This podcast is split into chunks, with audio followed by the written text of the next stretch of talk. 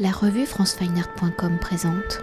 Chloé Pitiot, vous êtes conservatrice au département moderne et contemporain au musée des arts décoratifs et vous êtes membre du commissariat collectif de l'exposition Un printemps invitation à 40 créateurs présentés dans le parcours permanent donc des galeries modernes et contemporaines.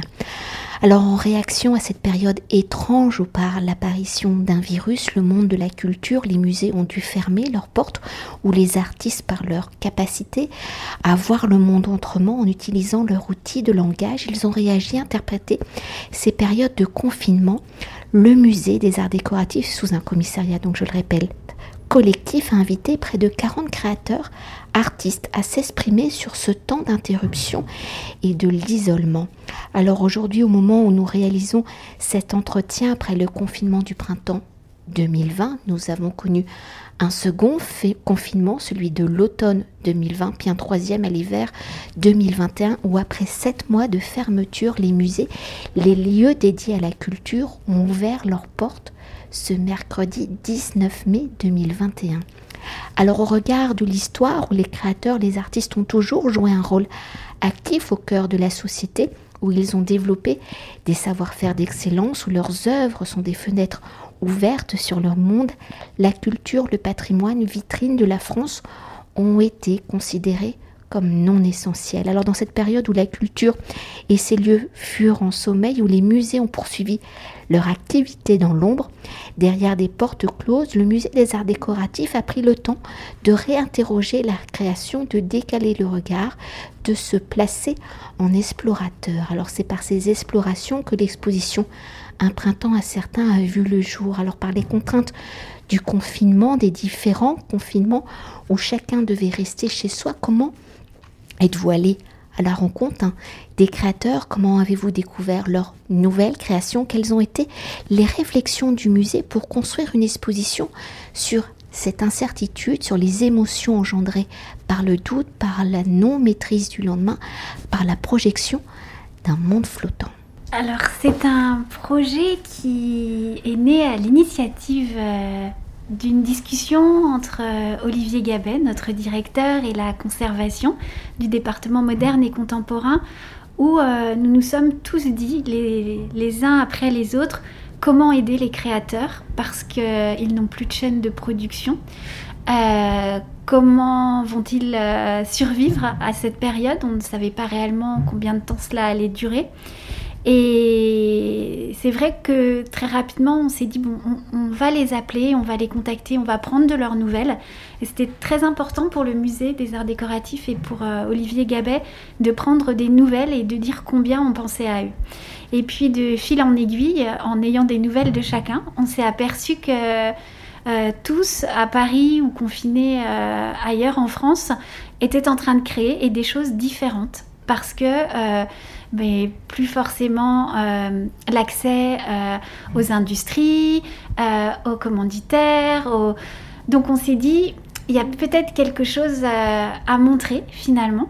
Et puis ça pourrait les, les aider quand on réouvrira d'avoir une exposition, ça peut leur donner aussi une forme d'espoir quelque part. Et donc il a été décidé de prendre contact avec ceux avec qui on était déjà en contact. Et puis après, euh, souvenez-vous, on ne pouvait pas circuler de région en région. Donc on s'est dit qu'il fallait euh, essentiellement, ben, comme nous étions à Paris, des œuvres parisiennes ou alors euh, d'Île-de-France. Et on a commencé à appeler les créateurs qu'on connaissait, d'autres qu'on avait envie de rencontrer. Donc on a fait ça par mail, par téléphone. Et puis c'est vrai que quand on leur a proposé euh, d'exposer leurs œuvres, euh, on ne savait pas combien de créateurs allaient répondre, c'était très incertain tout cela. Ils nous ont dit oui d'accord mais c'est en construction, moi j'écris, moi je suis en train de dessiner, moi je suis en train de couper du bois, euh, moi je fais des petites maquettes.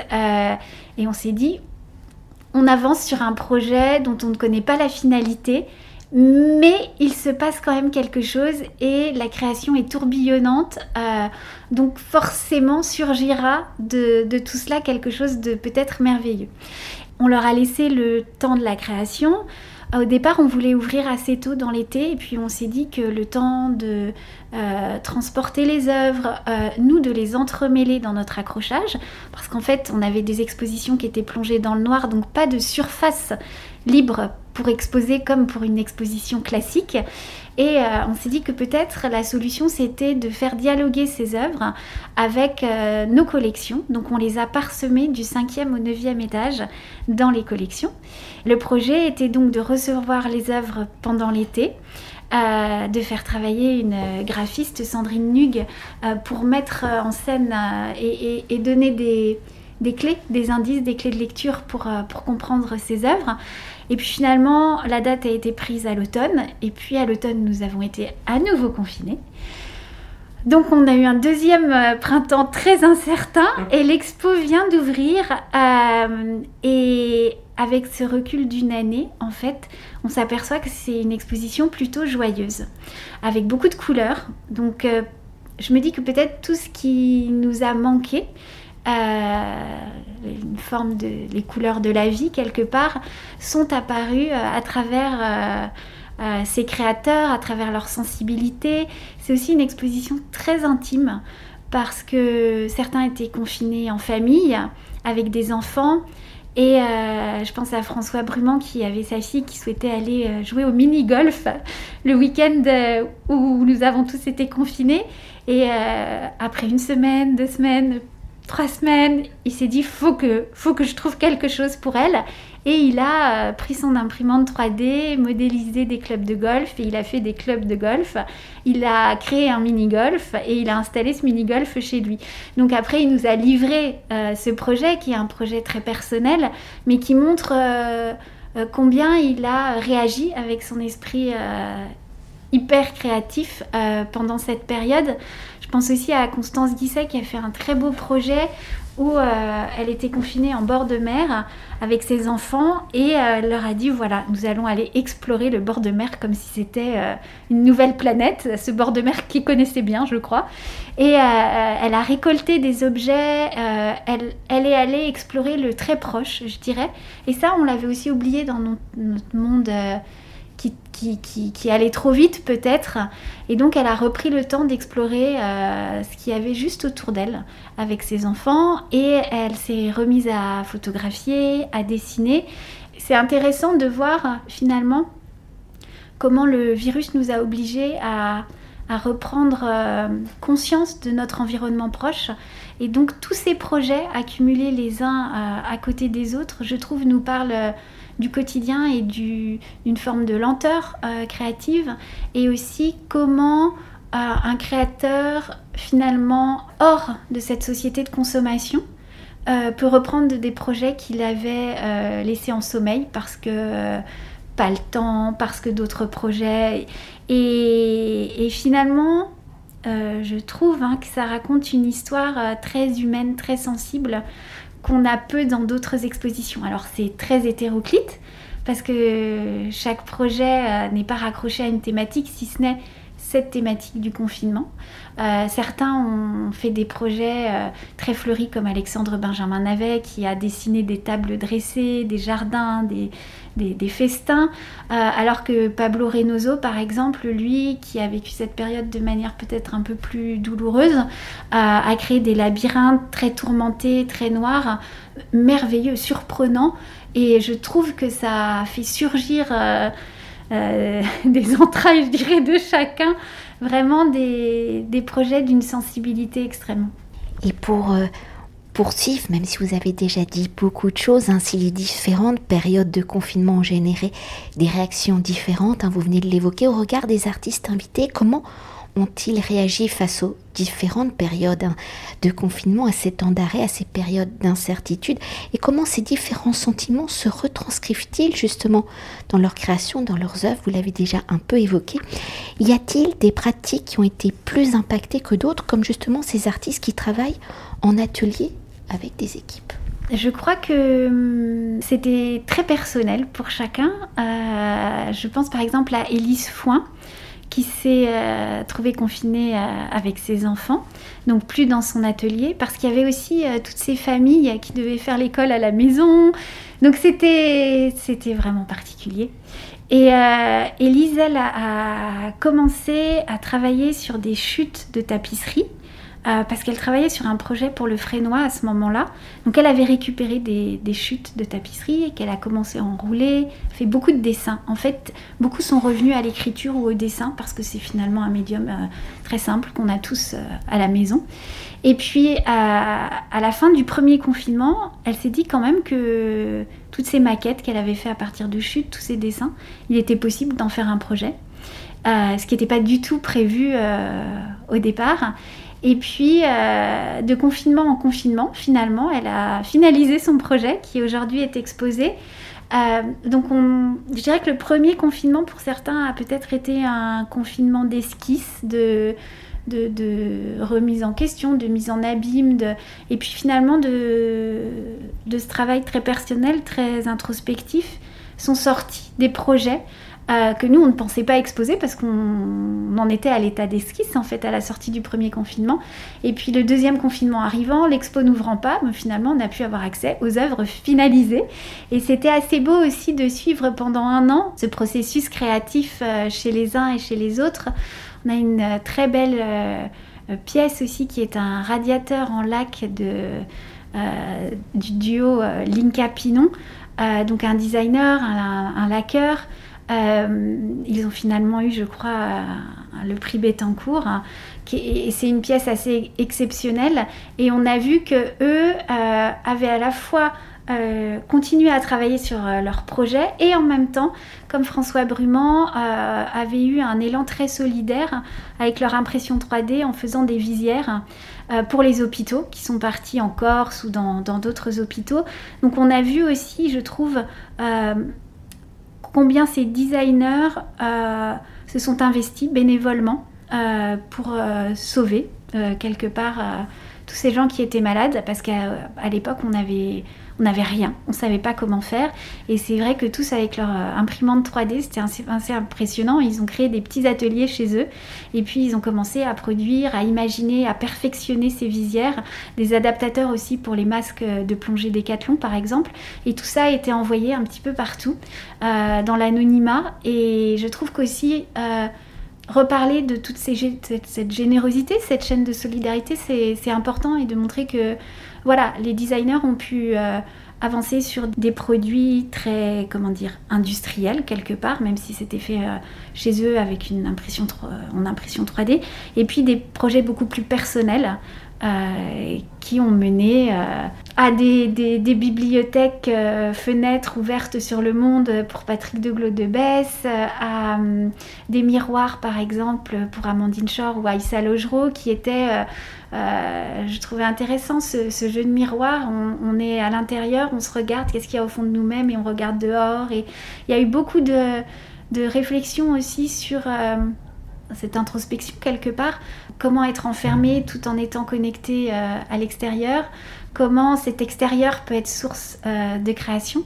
Et c'est, en tout cas d'un point de vue de la conservation, ça a vraiment été un projet euh, particulier aussi, avec un lien très fort avec ces, designers. On est tous ces créateurs, tous ravis de les retrouver aujourd'hui à l'ouverture de l'exposition. Et, et c'est vrai qu'avec le recul, on se dit que c'est pas une période où il ne s'est rien passé. Donc c'était important de l'exposer. Mais c'est vrai qu'au départ, on ne savait pas ce que ça allait donner. Et aujourd'hui, on est, on est ravis de montrer ce qui a pu se passer pendant cette année. Et peut-être pour continuer sur les préoccupations hein, des différents confinements sur la création, et pour s'attarder sur ce titre de l'exposition avec un printemps incertain, comment l'incertitude est-elle représentée dans les œuvres sélectionnées, enfin est-elle présente? Et ce titre étant une expression empruntée à Virginia Woolf, dans ce temps présent, comment les artistes racontent-ils justement ce monde qui change? Et vous allez me le dire ou pas, le virus du Covid-19 est-il d'une façon ou d'une autre présent justement dans les œuvres? A-t-il une représentation entre guillemets visuelle? Alors, le virus est-il présent Alors, il est présent, je dirais, dans des projets comme les visières ou, les masques de plongée. Il est présent chez une artiste aussi qui, fait du, verre et qui, elle, s'est mise euh, finalement à la broderie et qui a brodé euh, des virus. on avait ces images qui arrivaient par la télévision, par le net, de, de microscopes où on devinait la forme des virus. Et donc elle, c'est Sandrine Isambert qui s'est mise à, elle n'avait jamais brodé, à broder des virus, puis donc, euh, de fil en aiguille, elle a fait des virus complètement euh, abstraits. Et en fait, on a une forêt de virus à un endroit dans l'exposition. Et c'est assez intéressant parce qu'ils sont très beaux, ces virus. Et je me dis que c'est quand même euh, assez fort d'avoir brodé ce virus qui était l'ennemi, en fait, de manière si belle. Donc oui, parfois il peut apparaître dans certaines œuvres. Il y a le duo Antoine-Emmanuel qui eux ont tous les jours, pour l'un dessiné des arcs-en-ciel, pour l'autre euh, dessiné des, des paysages de fleurs, je dirais. C'est même pas des bouquets de fleurs, c'est vraiment des paysages fleuris. Donc il y avait ce rapport à la nature aussi, beaucoup euh, parce qu'on se posait la question d'où venait le virus, euh, est-ce que c'était des fins fonds d'une forêt quelque part. Et il y a eu, on l'a vu hein, pendant un an, un vrai retour à ce besoin de, nature, d'extérieur. et euh, je, trouve qu'on sent dans certains projets justement cette, euh, cette présence de la, de la nature. On a essayé de voir s'il y avait des thématiques particulières. En fait, non, parce que je crois qu'on est tous différents. Donc tout ça s'est exprimé de manière euh, très différente chez les créateurs. Et pour conclure notre entretien, vous l'avez déjà évoqué, mais l'exposition étant présentée hein, dans le parcours permanent, comment justement les œuvres du temps présent dialogue-t-elle avec les collections permanentes? Ce temps d'incertitude a-t-il changé votre vision, votre façon de penser, de présenter peut-être la création artistique? Oui, et peut-être euh, euh, revenir sur ce titre, parce que je, n'y avais pas répondu. Donc, c'est un extrait de texte de Virginia Woolf, puisé dans The Year en 1937, euh, donc qui sont quand même les années d'avant-guerre où tout devient de plus en plus incertain. Et quand Olivier Gabet, confiné, relisait Virginia Woolf, il nous a envoyé ce, texte. On a trouvé ça tellement juste finalement. Et on s'est dit, mais oui, ça pourrait presque devenir le titre de notre exposition. Et on s'est dit, oui, en fait, ça va devenir le titre de cette exposition. Un printemps incertain. Et c'est vrai que ce mot, au début du confinement, on l'employait assez peu. Et puis même, euh, on l'a vu ressurgir dans la presse, dans les conversations, cette période complexe, cette période incertaine, pleine d'incertitudes. Et moi, je trouve que ça a été finalement assez dynamique euh, de travailler dans cette incertitude de la création parce que ça nous a stimulé quelque part, euh, ça a stimulé l'imaginaire. On se disait, ben, peut-être que euh, lui va arriver à faire tel projet qu'on pourrait mettre en dialogue avec cette pièce de la collection. On a vraiment essayé de de rattacher par exemple des œuvres de Marion Delarue ou Sami Rio qui rentraient de la Villa Kujoyama. On les a intégrées à notre salle Japon. Euh, avec des œuvres de, de Kuramata par exemple. Et hum, ça nous a permis nous aussi de voir euh, combien on pouvait établir des liens dans cette histoire du design et de la création. Et c'est la première fois qu'on faisait une, exposition dans, dans, ce contexte. Moi, je pense que ça a été un, au final, alors c'est peut-être euh, ma nature très positive qui veut ça, mais un élément assez stimulant, assez réjouissant dans le sens où on a fait un travail d'équipe assez euh, incroyable, où chacun euh, présentait les œuvres en création des artistes avec qui il était en contact. Donc nous, ça, ça a aussi permis de créer un nouveau dialogue à la conservation entre nous et avec les œuvres et avec cette création très contemporaine. Ça a créé une vraie dynamique en fait. Merci beaucoup.